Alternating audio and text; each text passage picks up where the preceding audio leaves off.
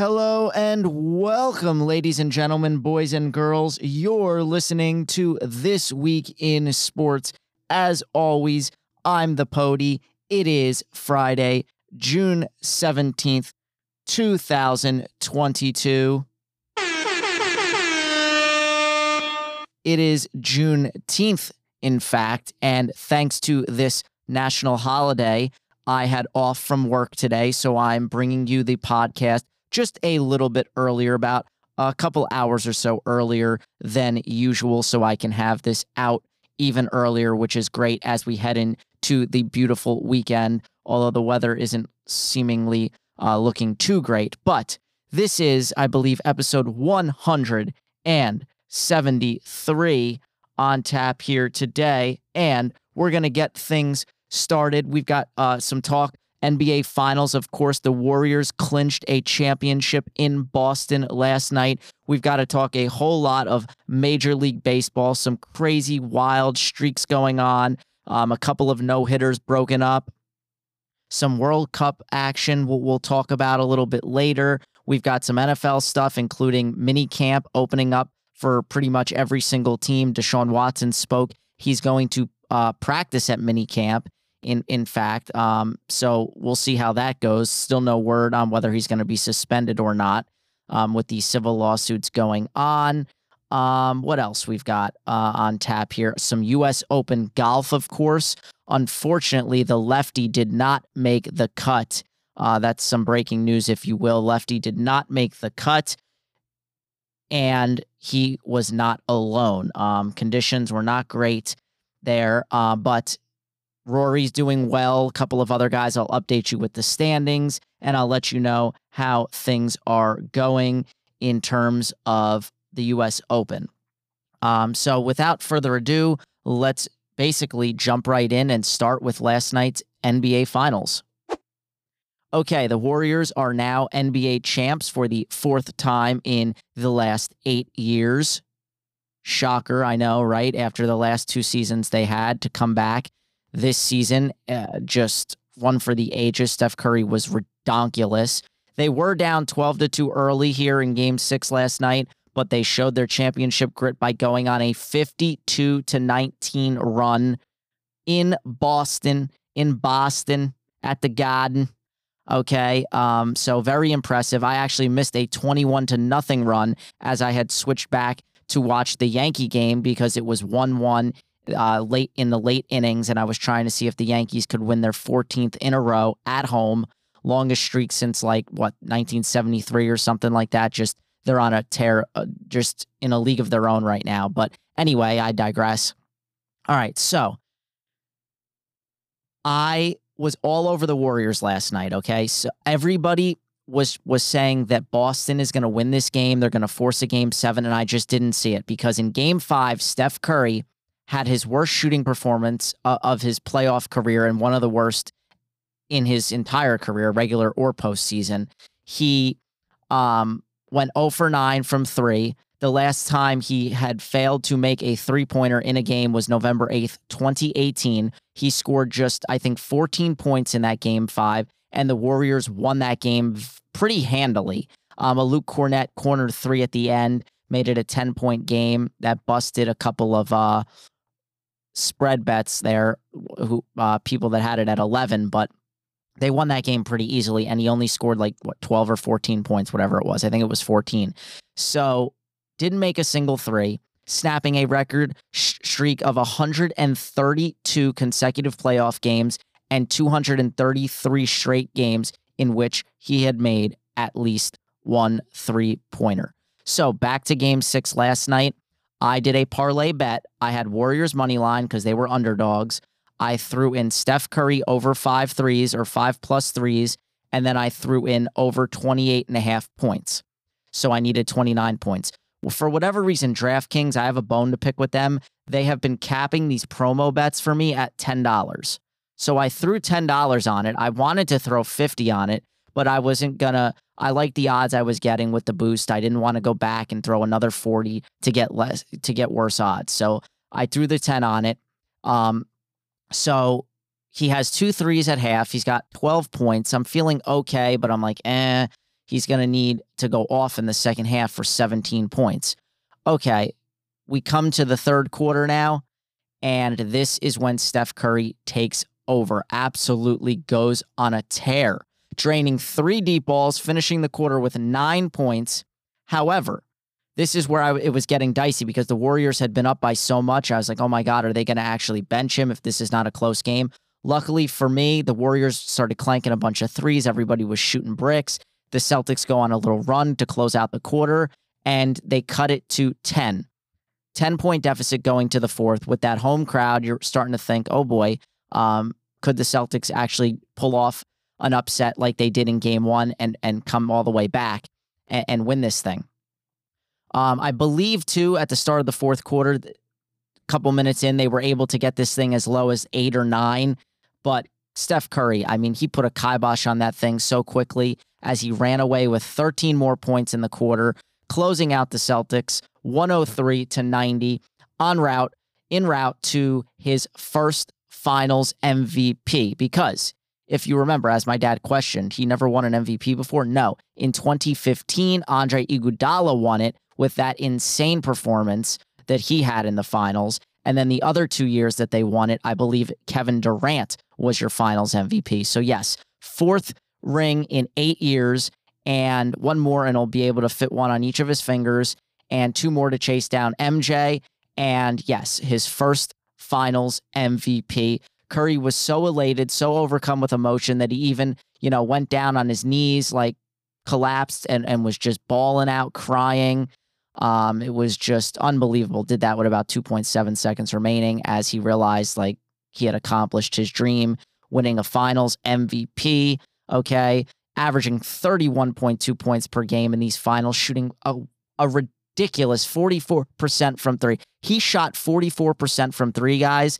And game five, he was 0 for 9. Just unbelievable. Uh, you know, even if the Warriors lost this series to Boston, I think Curry still might have won the MVP. He was buying, buying away, you know, far and away the best player in the series. Although Jaylen Brown um, outscored him in this game with 34. It was tough though because Jayson Tatum disappeared in the fourth quarters of these games, and he was so timid. He looked super slow. I think he was very tired after you know going running through the East back to back series where they went to seven games and now having to contend with Steph Curry. And shout out to my man, Al Horford, the real Boston MVP. This guy carried them through the playoffs, played out of his mind in game one. He was guarding Steph Curry on these switches and did a very, very admirable job for a big. I mean, ridiculous. Steph was making shots, uh, you know, driving past Al and, and scooping up and unders you know, off the window and falling down. Like, but that was for for a big man, unbelievable defense by Al Horford. So props to to Big Al. Um, we'll see, you know, if he comes back, runs it back with Boston. They're going to be a good team again next year if they keep these core pieces together. Um, but you know, the, the, here's the presentation for Steph and his MVP. I mean, it just says it all. This guy is a you know, first ballot Hall of Famer and is going to go down in history as the greatest shooter of all time. a two time league MVP, a member of our 75th anniversary team, and for the first time ever, he's an NBA Finals MVP. The 2022 Bill Russell NBA Finals MVP award goes to Stephen Curry.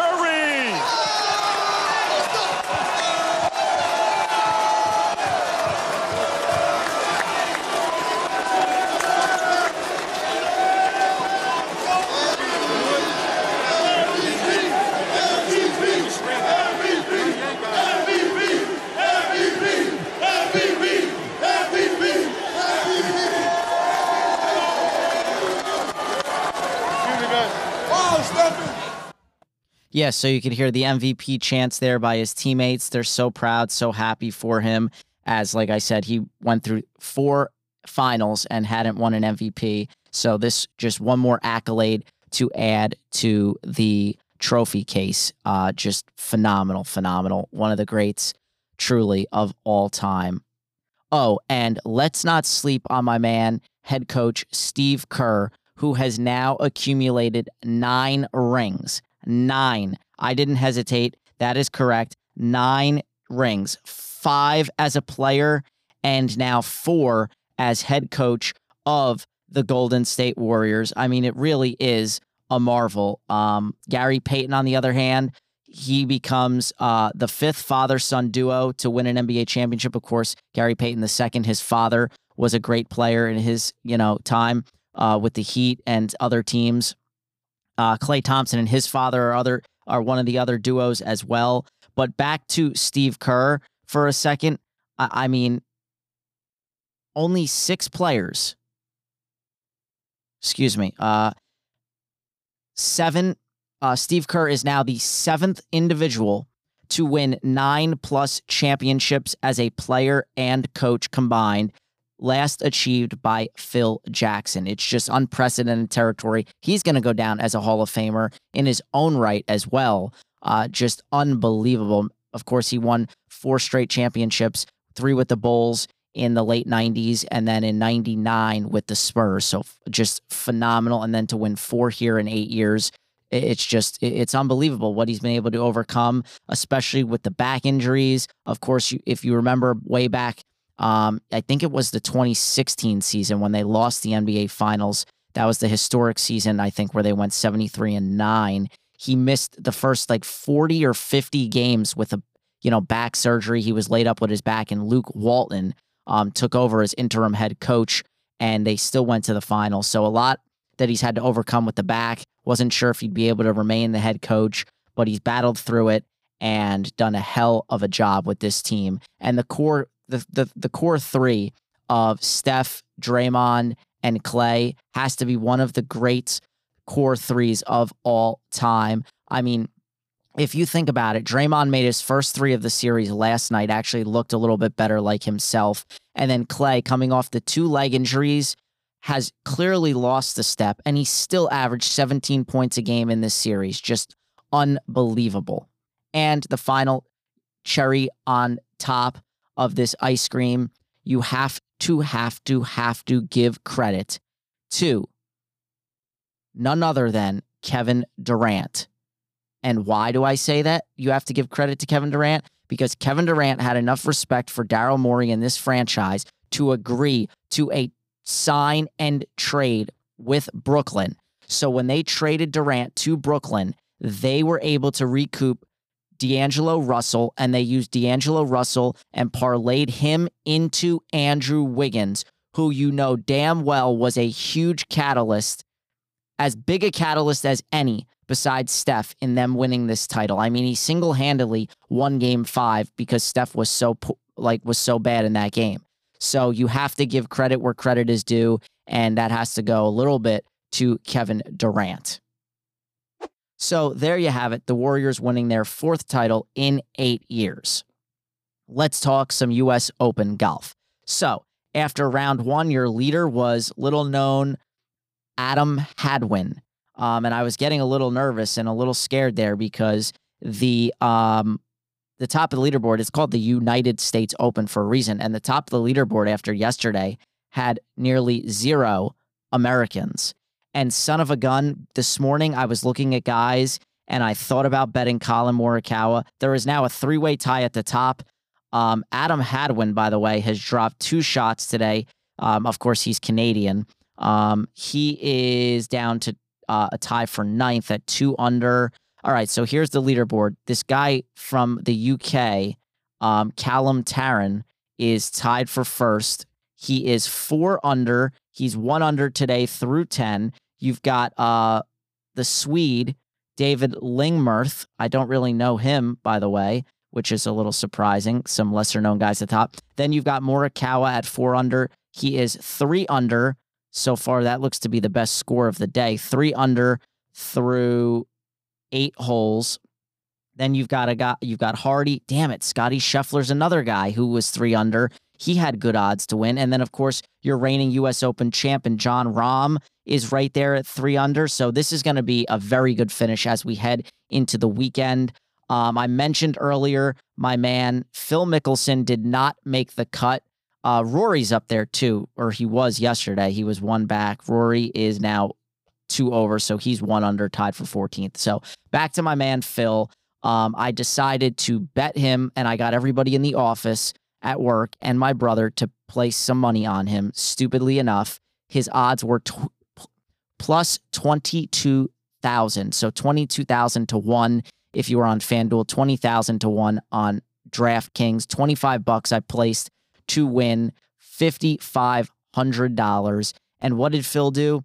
He went out there and was 11 over through two rounds. This is now the fifth time in his career that he misses the cut at the U.S. Open. You got to go back to 1992, the year I was born. He, he his first uh, missed cut, 2007, 2016, and 2020. So more and more as he gets older and older, these are starting to bunch up where he's missing the cut. His 11 over is tied for his fifth highest score relative to par after two rounds at a major. The only time he show, excuse me, the only time he has shot worse was at the 2020 U.S. Open, and I don't believe there were even fans there because of COVID. Wow.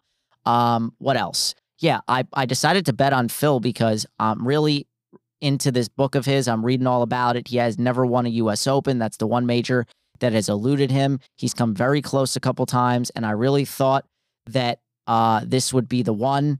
You know, at at, at the country club, uh, the oldest country club in, in America, the first ever uh, there in Massachusetts. It, it, a historic club, hasn't been played there in like 50 years or something, maybe more. Uh, just ridiculous. And then he goes out there and it's like, yeah, because I bet on him. He shoots 11 over and doesn't even come close to making the cut, which I think is predict projected at two over par.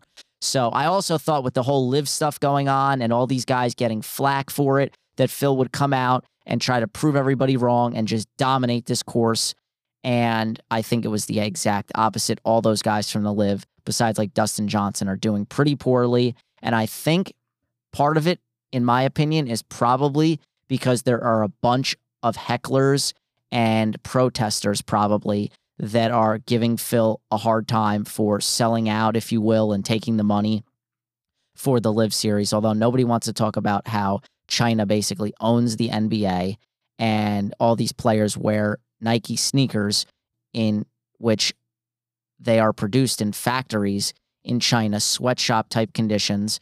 Um, they use iPhones that come from China and come from poor factory conditions. Uh, so, yeah, everybody just wants to hate on Phil and all these guys for taking the money and running. But let's be real. They would do it themselves, and they are doing it themselves in these other sports. So, just because it's Saudi Arabia doesn't make it any different than China or any one of these other countries that basically owns the sports market. All right, I've been eagerly following the World Cup, as you guys already know, and now I'm even more excited because yesterday FIFA announced the 16 sites that will host the World Cup games in 2026. So we still got a ways to go, another four years after this upcoming um, World Cup in the fall slash winter that begins in November. The first World Cup to be jointly hosted by three different countries the US, Canada, and Mexico. And a lot of these are football stadiums. I know DC, a um, couple stadiums there uh, throughout the country, but MetLife Stadium is going to be one of them. It was announced yesterday. And that is amazing for me because I live about 35, 40 minutes from MetLife and I've been there many times. So uh, you better bet I'm going to try everything in my power to make sure I can go. I already spoke with my brother about looking into getting tickets uh, because it's going to be a hot commodity. And I think it's awesome that they're going to be playing it in three different countries. Just, just awesome. Um, and speaking of the World Cup, the field for the 2022 World Cup that begins in November, that field is now set as Costa Rica claimed the final spot with their one nothing victory, or should I say one nil victory over New Zealand on Tuesday. All right, let's get to a wild and wacky week in Major League Baseball. We had a pair of no hitters broken up in the ninth inning this week. On Tuesday, it was Miles Mikolas who was dealing. He of my fantasy baseball uh, team. The Cardinal starter had surrendered just one walk and was w- on his way to accomplishing the feat and throwing his first no hitter when he surrendered a two out, two strike double in the ninth inning on his 129th pitch of the game. And here's the thing I will play that for you now. I thought the center fielder um, possibly could have caught this. I think, I don't know if he got necessarily a bad jump, but his angle to the ball wasn't great. And the way the bat was swung, it didn't, it looked like he just reached out and poked at the ball. And I, I was shocked at how far it went. Um, but I do, in my heart of hearts, believe another center fielder, or if if this uh, if this guy had a second chance. I don't I don't know if it was Harrison Bader or not. Um, but I think the ball could have. I'm not going to say should, but it easily, it, it definitely could have been caught. Um, but here it is. For this right here, the 2-2 pitch, fly ball into center. Bader going back, back, back, over his head. It's a clean hit. It's a ground rule double. And Cal Mitchell breaks up the no hitter as the Pirates were down to their final strike.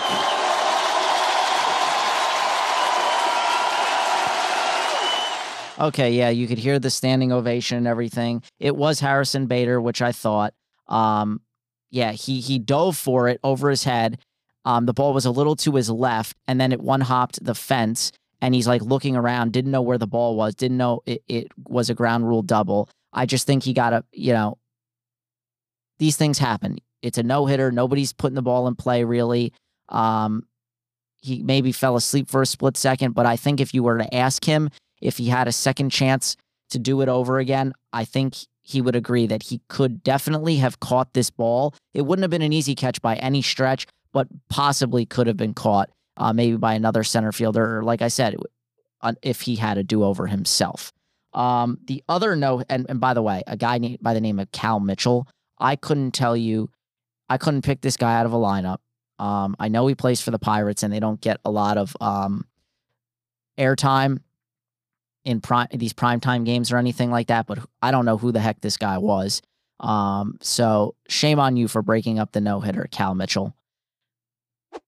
Okay, the other no hit uh, no hitter bid was was Tyler Anderson of the Dodgers on Wednesday. And I woke up yesterday, went to work, had pretty much no idea this took place because this was like a 10 o'clock game on the West Coast, Dodgers and Angels. And yeah, I just had no idea that it happened. So Tyler Anderson, if you don't know, he is having himself an MVP caliber season for the Dodgers with one out in the ninth inning. More of the same. A no hitter broken up this time by one Shohei Ohtani. Shohei Ohtani. And he drives it to right field. That has a chance, and it's down. Shohei Ohtani breaks it up, and he's looking for his first triple of the season. And he gets it. The no-no is no more for Tyler Anderson. Valiant effort yes. by Mookie Betts. Shohei Ohtani. It really was a valiant effort by Mookie. He dove full out down the line, never had a chance to catch it. Um, and yeah, Tyler Anderson loses the no hitter with one out in the ninth. His pitch count was getting up there a, a, bit as well. And David Roberts obviously couldn't take him out of this one, especially after the debacle with Clayton Kershaw or earlier in the season, where he threw seven perfect innings and they pulled him out. Um, and like I said, if you don't know who Tyler Anderson is, you need to learn because he has he is now 8 and 0 tied for the league lead in wins with his running mate uh, Tony Gonsolin, who's on my fantasy team by the way. He also now has a pretty minuscule 2.82 ERA. These are pretty damn good numbers for a guy that wasn't in the Dodgers rotation to begin the season. Oh my God. Yeah pretty spectacular stuff. Um, all right. Let's talk about my New York Yankees because they continue to dominate pretty much everyone. Last night, Yankees coming in riding a six game winning streak. They got a bit of bad news as Luis Severino was supposed to start this one and was uh, found himself on the COVID IL list. So the Yankees had to scratch him from the, his scheduled start, and they had to uh, call upon Clarke Schmidt out of the bullpen to start this one. And he gave them a couple good innings. Yankees were down one nothing um, but I think like the fourth or fifth inning. They were getting no hit up until a Aaron Hicks single, I want to say in the fifth. The Tampa Bay um, Rays, they went with a bullpen game here. So they were going like two innings a guy and just switching in and out. Um, it was Rizzo that tied the game with a base hit in the seventh to plate uh, DJ LeMahieu, who had walked earlier in the inning. And then, much the same as it's been all year long, Anthony Rizzo coming up, bottom nine. This is when I missed that 21 uh, uh, to nothing Warriors run, and it was well worth it. The 2 1. High fly ball, deep right center. There it goes. See ya. Ball game. Rizzo and the Yankees are in seventh heaven. They've won their seventh in a row as they sweep the Rays right out of the Bronx.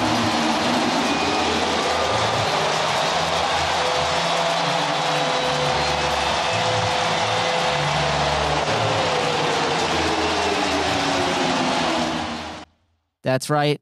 Sweep the Rays, a division rival. The Yankees are now sitting atop the baseball standings, both American League and National League. They have the best record in baseball 47 and 16. They coincidentally lead the Blue Jays by 10 games, and they actually start a three game series in Toronto with the Blue Jays um, starting tonight. But they lead the Blue Jays by 10 games just unbelievable. This entire week was absolutely insane. First, we had the no hit bids. Then on Wednesday, we also had history in the making by the Houston Astros and Texas Rangers. This, quite frankly, might be the most impossibly possible thing that I have ever heard of in sports in my entire life, especially in baseball. And I don't know that it will ever, ever, ever happen again. It's like lightning striking the same spot twice. Oh my God. So here we go. In the second inning of Houston's 9 2 win over the Rangers on, like I said, Wednesday, Astros pitcher Luis Garcia struck out Nathaniel Lowe, Ezekiel Duran, and Brad Miller on nine pitches for what is called or known as an immaculate inning. Three strikeouts on nine pitches to end the inning. Well, guess what? In the seventh inning, Astros pitcher Phil Mason, or excuse me, Phil Maton, saw the same hitters, all three of them, and he too struck out all three on just nine pitches. Oh my God. Just how rare is that, might you ask? Well, it's the first time in Major League Baseball history that two immaculate innings have occurred on the same day.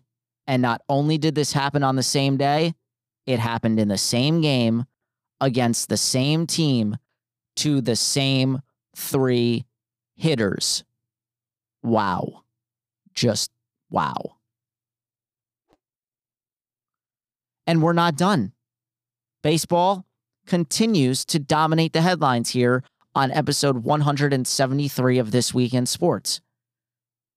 I talked about how hot the Yankees are winning seven straight. Well, guess what? They're not even the hottest team in baseball right now. That goes to the reigning World Series champions, the Atlanta Braves. The Braves right now are on absolute fire. On fire. Um, they had a really slow start to the season. They didn't get Acuna back for for a while, and they lost Freddie Freeman, of course, to the Dodgers. Um, get, they did get Matt Olson to replace him, um, but they really did. They got off to a very slow start. The Braves are now cooking. They have started to round out into midseason form to the tune of 14 straight wins. Atlanta has cut what was once a double digit deficit in the standings by the Mets into a minuscule four game lead, and it's not even July. Tell me if you've heard this story before, Mets fans.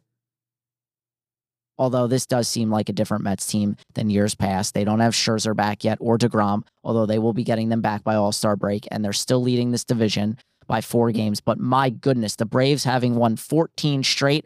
Last time I checked last week, it was the uh, it was the Angels that had lost 14 straight games. Now, this week, the Braves have won 14 straight. The Angels did stop the bleeding at 14. Let's see if the Braves can continue this trend tonight and win their 15th straight game. I believe they play tonight. Everybody plays tonight. The Braves are playing the Cubs actually right now. It is 0 0, bottom five. I'd be enticed to bet the Cubs right now because 14 in a row, you got to lose at some point, right? Am I right? Okay, we move on. And finally, last but not least, in terms of baseball, Steven Kwan for play of the year. You have to see it to believe it, but just listen to this. And then when you get a chance, look this up on Twitter. It is, in my opinion, catch of the year so far.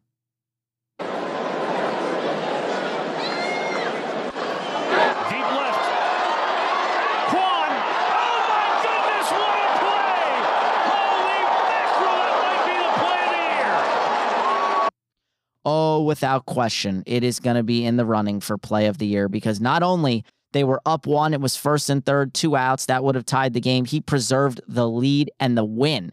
What a catch for the lefty left fielder, diving full out, using every inch of his body.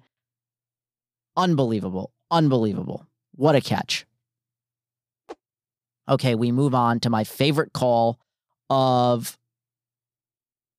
the episode, really. Uh, uh, let's say my favorite call of recent memory. Okay. So, Stanley Cup finals, Avalanche versus Lightning. Sorry, Rangers fans. You, you blew a 2 0 lead in the Eastern Conference Finals and you let the Lightning win four straight. But it's not so much a detriment to you. You're a young team. You'll be back. Uh, the Lightning are just unbelievable, looking for their third straight Stanley Cup uh, victory. So, anyway, the Avs took game one over the Lightning in overtime. What a call this was. Pass is blocked. Another bouncing puck. Gobbled up by JT Compher. Down the middle, Compher holds, shoots, it's blocked. Nichushkin with it, Burakovsky, he scores!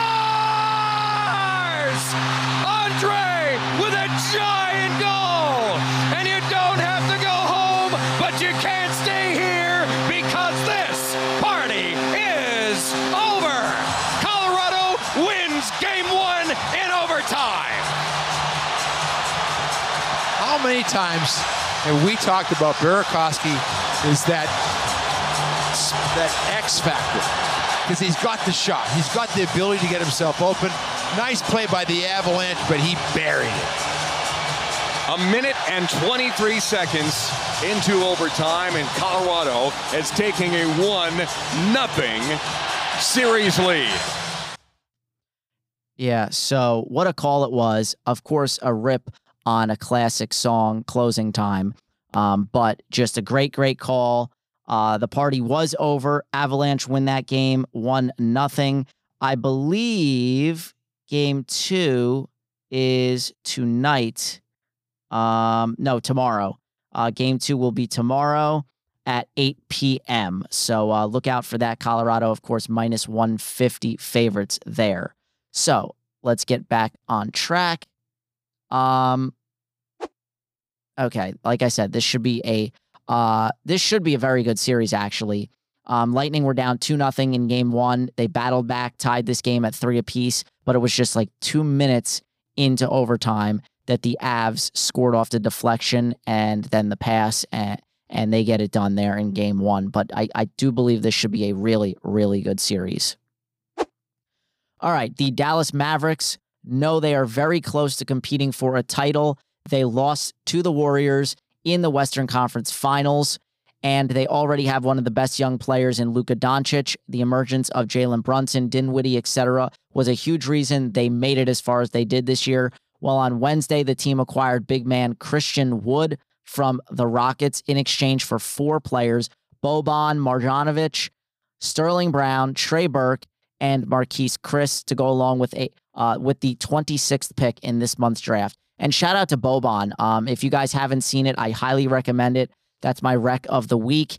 Um, go watch Adam Sandler's new movie on Netflix called Hustle, where he where he plays a Philadelphia 76ers scout, and he basically scours the the globe trying to find the next big talent um, for the Sixers. And Boban is in that movie, and he's he plays a player that that um that Sandler's character goes to scout and he's like a freak. He's shooting threes. He's just so big, right? And he leads Adam Sandler to, to believe that he's like 22 years old because you have to be, you can't be older than 22 for the NBA draft. And it was just super funny because uh, the guy's like, oh, I'm 22. And then he's like, got kids running around that are like 12 years old or whatever. So, or a 10 year old kid. So he would have been 12 if yeah. It's just, it's a funny movie. There's a lot of NBA players in it. Sandler does a phenomenal job. It's just a great basketball movie. So if you haven't had a chance to watch it yet, I recommend you go out and you uh, watch it this weekend on Netflix. That that movie is streaming now. It's called Hustle. Um, also, Christian Wood, if you don't know, he's a big man for the Rockets. He's a very, very good player, uh, gifted offensively. He will pair nicely with Luka, who is an assist machine. We'll find him for easy buckets. Um, he'll get some rebounds there, but his defense definitely needs work. Um, I mean, his whole game really needs work. Uh, if you ask me, but I think with Jason Kidd running the ship there. He'll be able to solidify um, Christian Wood as an all star caliber player because really playing for Houston, they've been bad the last couple of years.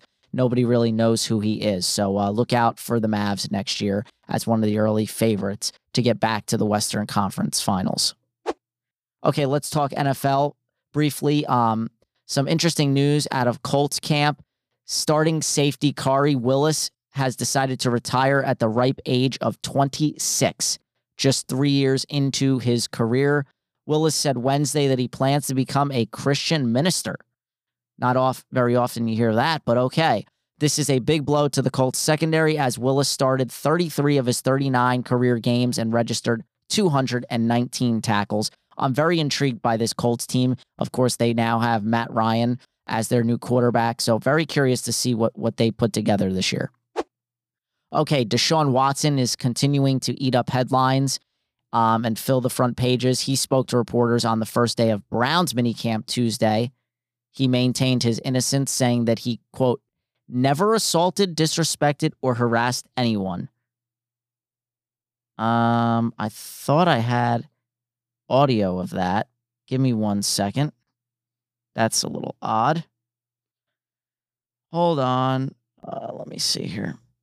I thought I definitely saved it. I know I played it for myself.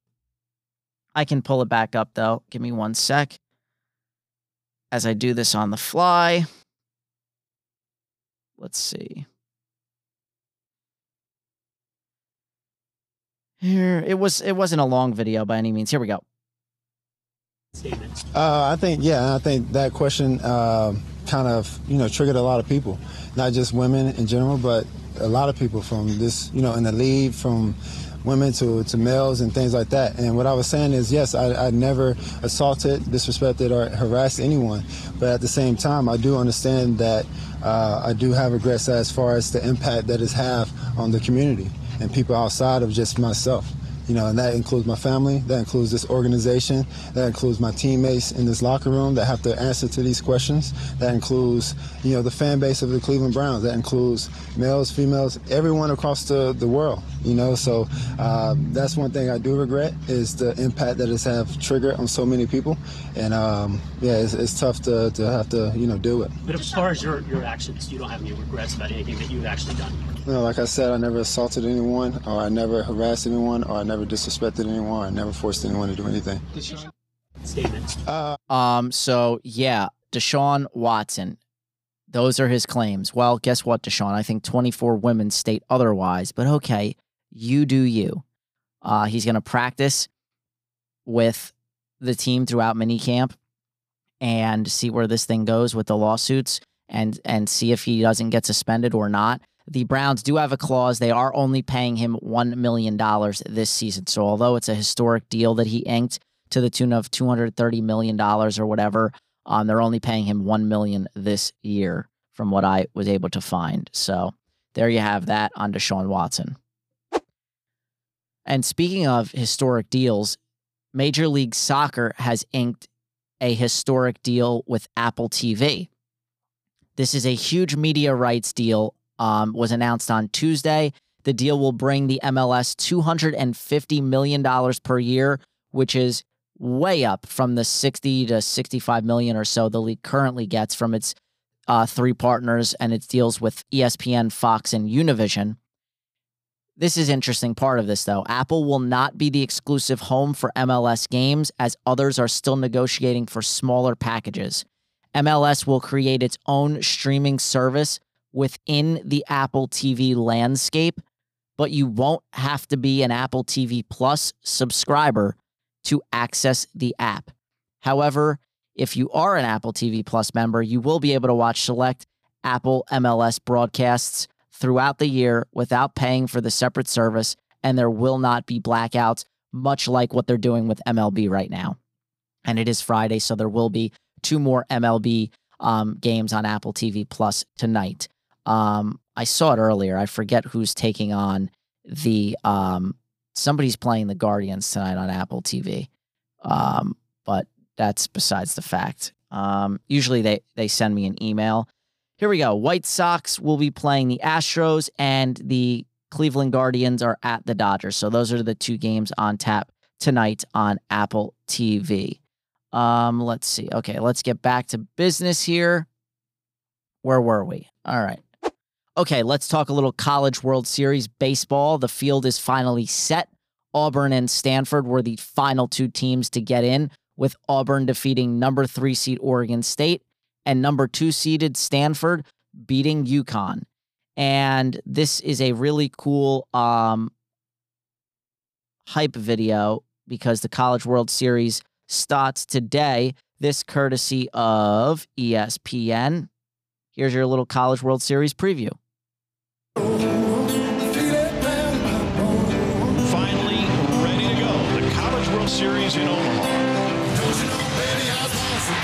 Places bouncing and the balls were flying.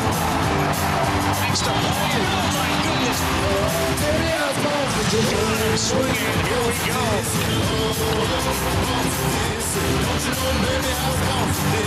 The Men's College World Series begins today on ESPN and streaming live on the ESPN app.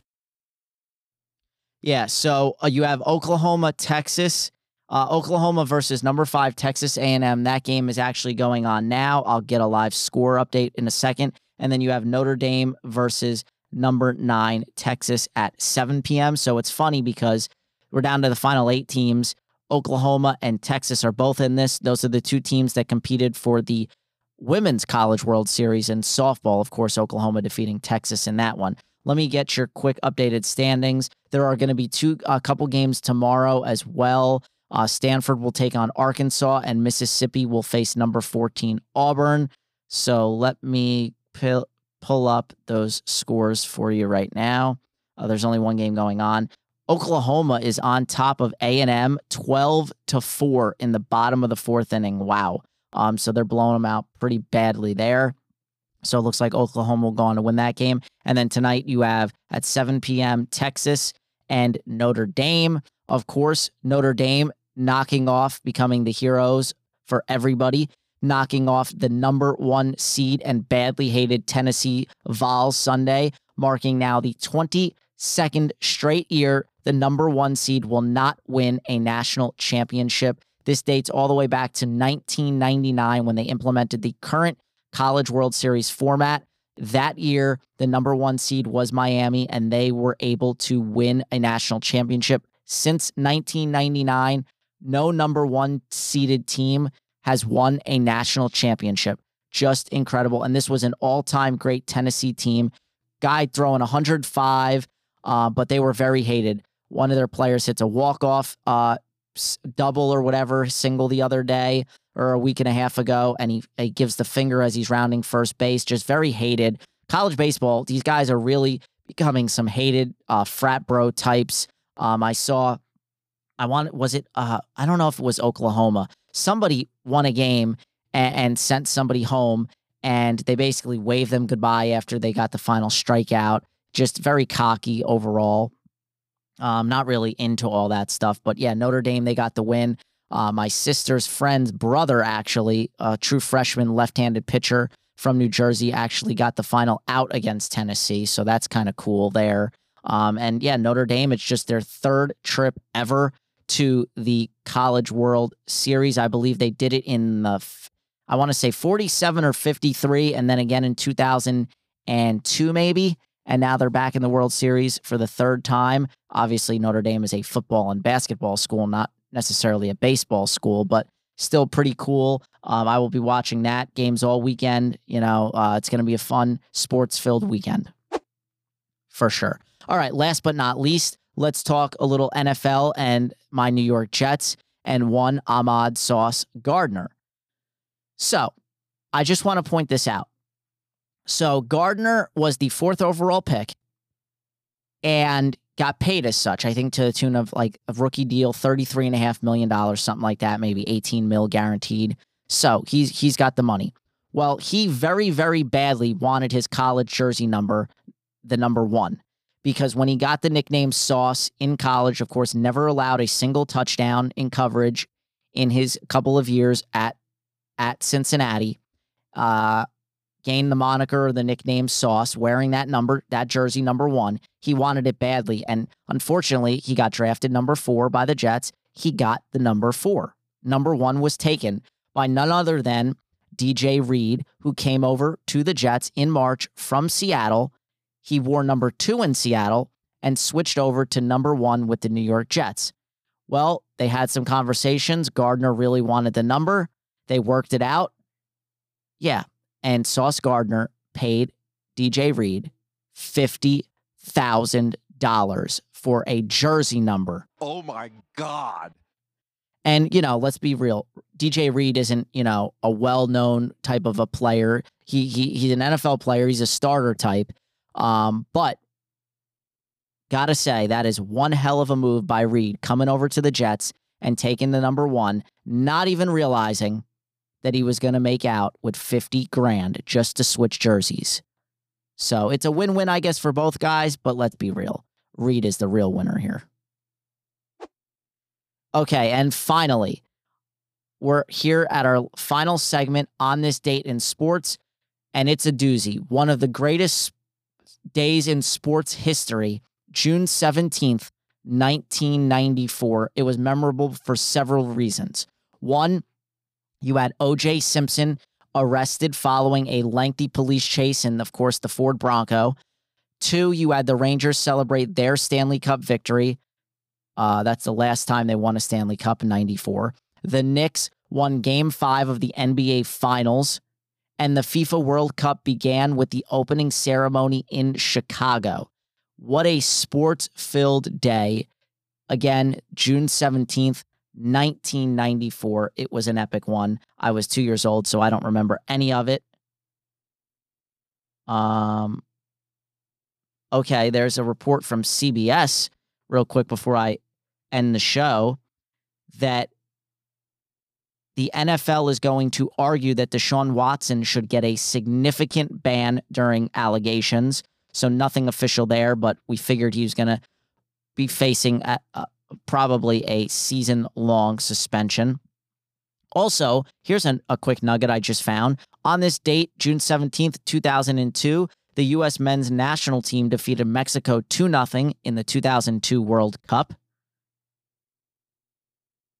Texas's Ivan Melendez wins Dick Howser Trophy as the outstanding player in college baseball. He led D1 with 32 homers and 94 RBIs. Um, I just saw too that Scotty Scheffler eagled in from uh 30 yards out. He chipped in. Um, so he's now up there, tied for the lead with Morikawa at four under it there at the U.S. Open. You can watch the rest of the tournament as it unfolds throughout the weekend. I will actually be playing golf with my 91 year old grandpa, my brother, and his wife tomorrow. So um, got to get some good sleep in, maybe get to the links a little early, work on my short game because last weekend I was driving the ball good. Um, I picked up my iron game on the second, you know, on the back nine, but my putting was atrocious. I sunk one putt in 18 holes. Um, I, I I couldn't make, you know, inside of 10 feet. I could not make any putts to save pars um, or or to get any birdies. It was just brutal. So um, hopefully I have my short stick working tomorrow. Um, so that's what I'm going to be focusing on there. Um, I don't know if I have anything else for you guys. That's pretty much it. Um, I'll end it there. It's four o'clock here on the East Coast. We're less than an hour in. It's a perfect time to stop it. Um, enjoy the weekend, guys. I'm going to go watch some uh, college baseball. I'm going to go watch some U.S. Open. I'm going to go play golf tomorrow. I'm going to watch my Yankees as they take on the Blue Jays. It's going to be a fun filled weekend of sports. Um, happy Juneteenth, everybody. Um, also, I'm going to go play some MLB The Show now that softball season is over. I have some more time on my hands and I've gotten my rank inside the top 400. Last year, I was in the top 100 and then I kind of just stopped playing. That's not going to happen this year until I'm inside the top 50 and then the top 10. And I'm going to keep playing and keep playing because I'm getting better and better and better. And it's a great, great video game. And I'm so glad they brought it to the Xbox. So, with that being said, guys, girls, boys, children, children of all ages, whoever you may be, may be that is listening to this episode, I'm the Pody. This has been episode 173, and I am signing out. See everybody next week.